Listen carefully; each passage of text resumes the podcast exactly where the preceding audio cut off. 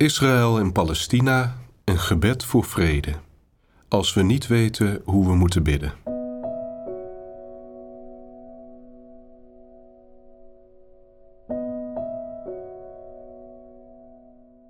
Uit de brief van Paulus aan de Romeinen. En bovendien komt de geest onze zwakheid te hulp. Wij weten immers niet wat we in ons gebed tegen God moeten zeggen, maar de geest zelf pleit voor ons met woordloze zuchten.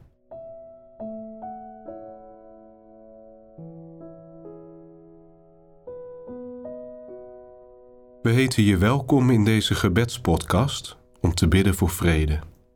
Het zou goed kunnen dat je deze dagen merkt dat je niet weet hoe je moet bidden. Je weet niet hoe je jouw steentje kan bijdragen om Gods koninkrijk vandaag dichterbij te brengen. Deze podcast wil je hierbij helpen. Het gebed is gemaakt in samenwerking met andere taalversies van Bidden onderweg: Engels, Frans, Pools, Portugees en Spaans. Collega's uit Jeruzalem en Cairo hebben ons uitvoerig geadviseerd. We hopen dat deze gebedssuggesties je zullen helpen de woorden te vinden om met God te praten over deze wanhopige situatie, zoals een vriend of een vriendin spreekt met een vriend of een vriendin. Neem even de tijd om je met je verbeelding voor te stellen waar we precies voor gaan bidden. Merk op hoe je op dit moment reageert als je terugdenkt aan de recente gebeurtenissen. Misschien is er iets uit het nieuws dat je bijzonder opvalt. De onvoorstelbare uitdagingen voor zowel Israëliërs als Palestijnen op dit moment. Wat er nu ook bij jou naar boven komt, weet dat God je op dit ogenblik liefdevol nabij is.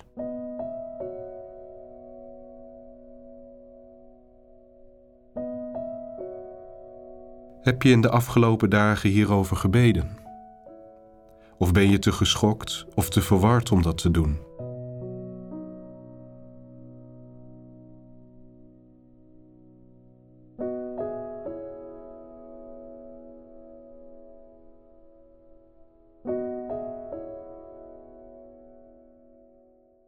Als je niet goed weet waar je nu aan toe bent, dan kan het helpen om één emotie te identificeren die voor jou sterker is dan de andere. Misschien woede of verdriet, wanhoop, verwarring of angst.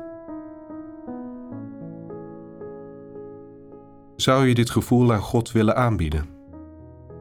Kan een van deze emoties je helpen om de hoop en de roep om gerechtigheid, vrede en gelijkheid voor alle mensen toch opnieuw naar boven te laten komen? Zowel voor Israëli's als voor Palestijnen?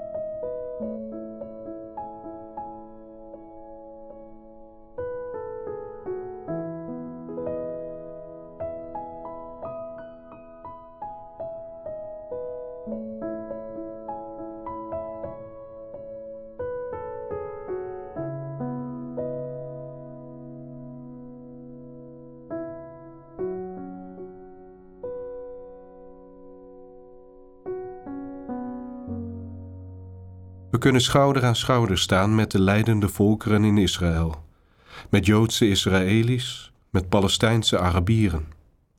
Laten we ons opnieuw herinneren wat Paulus schrijft in zijn eerste brief aan de Corinthiërs.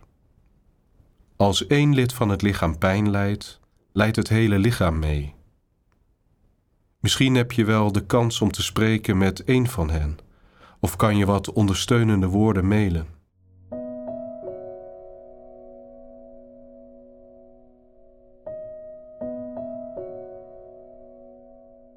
Velen van ons zullen onlangs in de kerk deze uitdagende woorden van Jezus hebben horen voorlezen.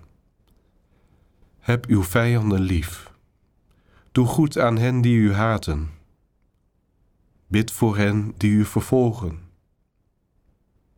Laten we met deze woorden in ons achterhoofd bidden voor de leiders van beide kanten, voor alle groepen en individuen die verantwoordelijkheid dragen. Laten we God vragen om de harten te veranderen en tongen te leiden, zodat de woorden die gebruikt worden opbouwend zijn en niet afbrekend.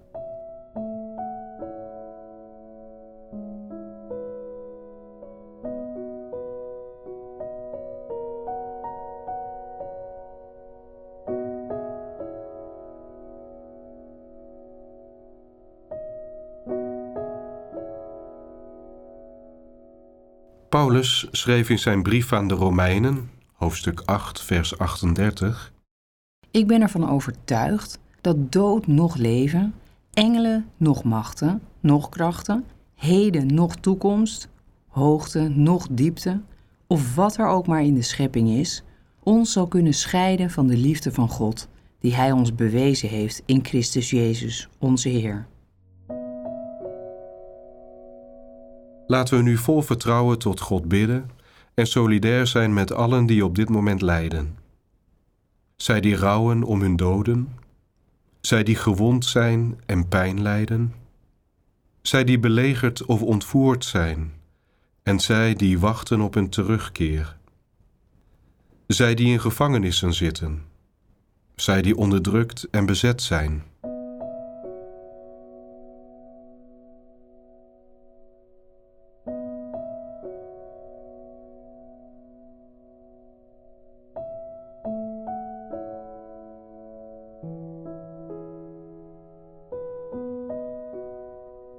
Heer Jezus, U zei, zalig zijn de armen van geest. Wij smeken U om te waken over alle vrouwen en mannen en kinderen, hen te leiden en te beschermen. Zalig zijn de armen van geest. Heer Jezus die zei, zalig zijn de vredestichters. Wij vragen U om de harten en geesten van mannen en vrouwen die geweld gebruiken, te veranderen in gedachten en daden van vrede. Wij vragen dat wij ook zelf mogen werken aan vrede. Zalig zijn de vredestichters. Heer Jezus, u zei, zalig zijn zij die hongeren en dorsten naar gerechtigheid.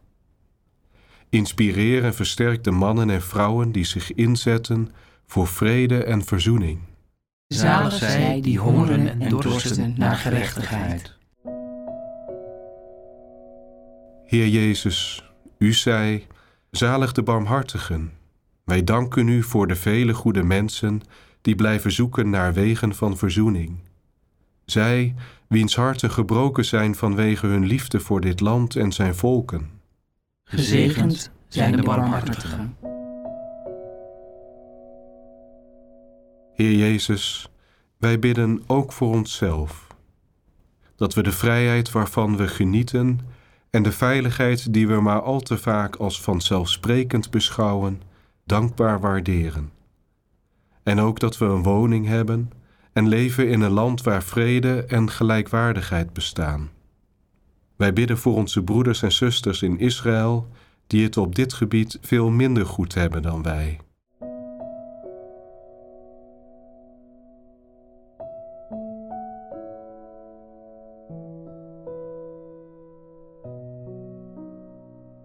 Laten we het nu even stilmaken en in stilte bidden voor degenen die op dit moment het meest in nood verkeren.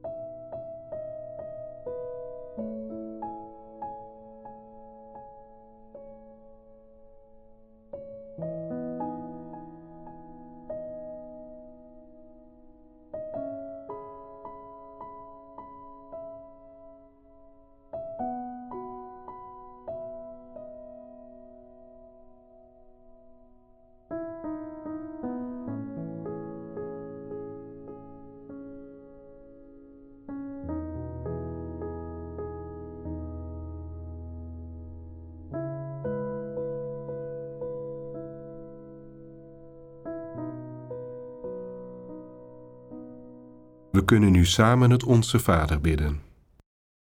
Onze Vader, die in de hemel zijt, uw naam wordt geheiligd, uw rijk komen.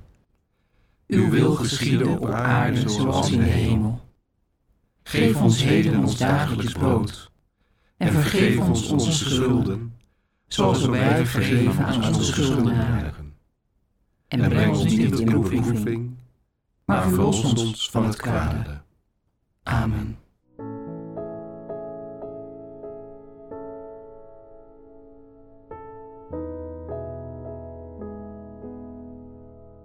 We herinneren ons hoe Jezus zei: Ik laat jullie vrede na, mijn vrede geef ik jullie, zoals de wereld die niet geven kan.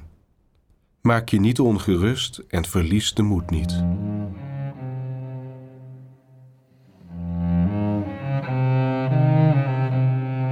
Vincello zingt het Kyrie-gebed, gecomponeerd door Giacomo Puccini.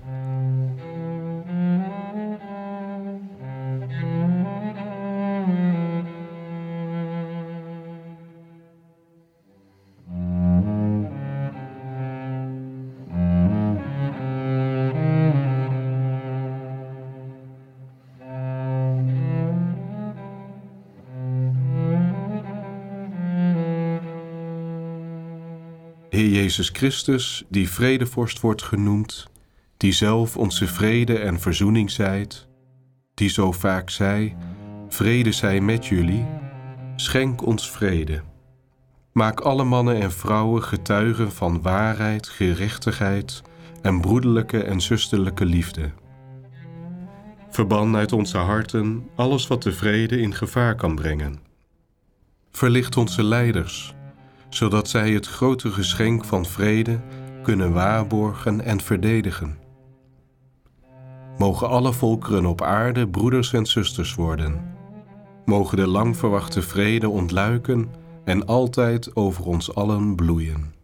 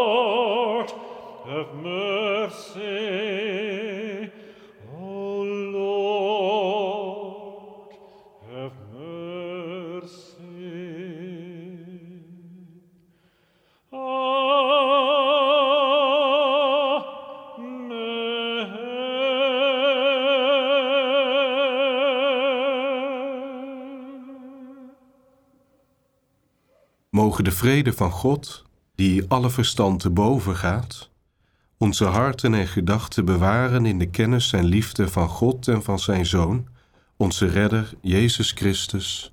Amen.